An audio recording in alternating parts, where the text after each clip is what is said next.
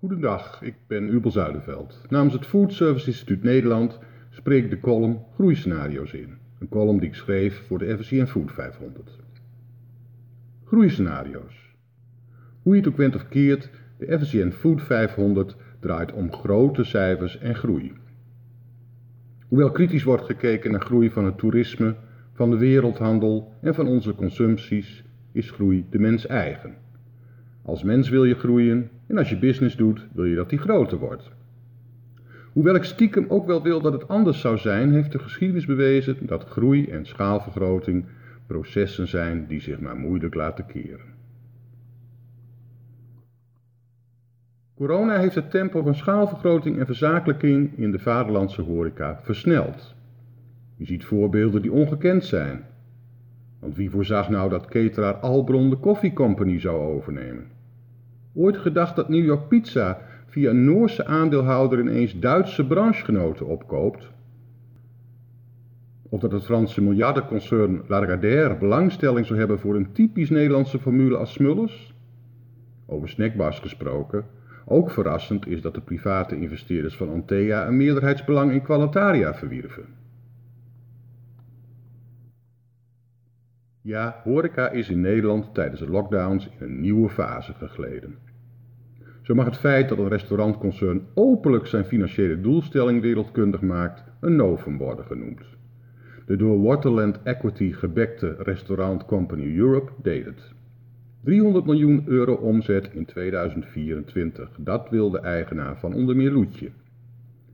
Catering is het al lang en nu is ook horeca in de breedte een deels multinationale big business geworden. Ik verwachtte het, maar het me tegelijk ook. Dat komt waarschijnlijk omdat ik al ruim 30 jaar de vaderlandse horeca als mijn werkterrein heb. De branche, en ik bedoel dit niet onderbiedig, is altijd een beetje een wereld geweest vol avonturiers. Markante avonturiers met bijzondere verhalen. Loetje was er zo een. Hij opende in 1977 met zijn vrouw een café biljart in Amsterdam. Gasten vroegen of hij ook wat te eten had. Ik heb altijd begrepen dat Loetje er niet zo op zat te wachten om de warme hap erbij te doen. Maar zijn rechterhand, Beb, liet biefstuk met jus en brood debuteren. En dat is nu een kernproduct van je welste. Loetje en Beb zullen nooit vermoed hebben dat hun café in één adem wordt genoemd met een omzetprognose van 660 miljoen Amsterdamse pieken. Ach, de broertjes Richard en Maurice McDonald verkochten in 1948 hun 15 cents hamburgers ook vanuit een simpele kiosk. En nu is hun merknaam zomaar 300 tot 400 miljard burgersandwiches verder. Enfin, laat ik niet in nostalgie blijven hangen. Veel entrepreneurs die tegenwoordig starten in de foodservice denken juist bij voorbaat al na over de mogelijkheid van dupliceerbaarheid van hun concept. Voor je het weet, vaak te snel trouwens, gaan ze franchisen. Zelf heb ik ook nog een groeiscenario in gedachten.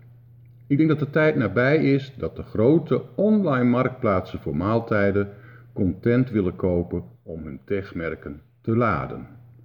In India deed het snel groeiende dark kitchen merk Rebel Foods het inmiddels. Het kocht het kleine fysieke chocoladeconcept S'more. Voor Just Takeaway is, gezien de huidige beurswaardes, het momentum voorbij om domino's te kunnen overnemen. Maar ik heb een alternatief bedacht. Delivery Hero koopt Five Guys. Verder ben ik heel benieuwd wat de combinaties Antea Qualitaria, KFC Collins Foods, Waterland RCE, Orkla Foods New York Pizza, Albron URW, De Schone Zaak, Alsea en andere krachtige partijen nog gaan toevoegen aan hun brandportfolio voordat de volgende FSN Food 500 van de pers rolt. Was getekend Ubel Zuiderveld.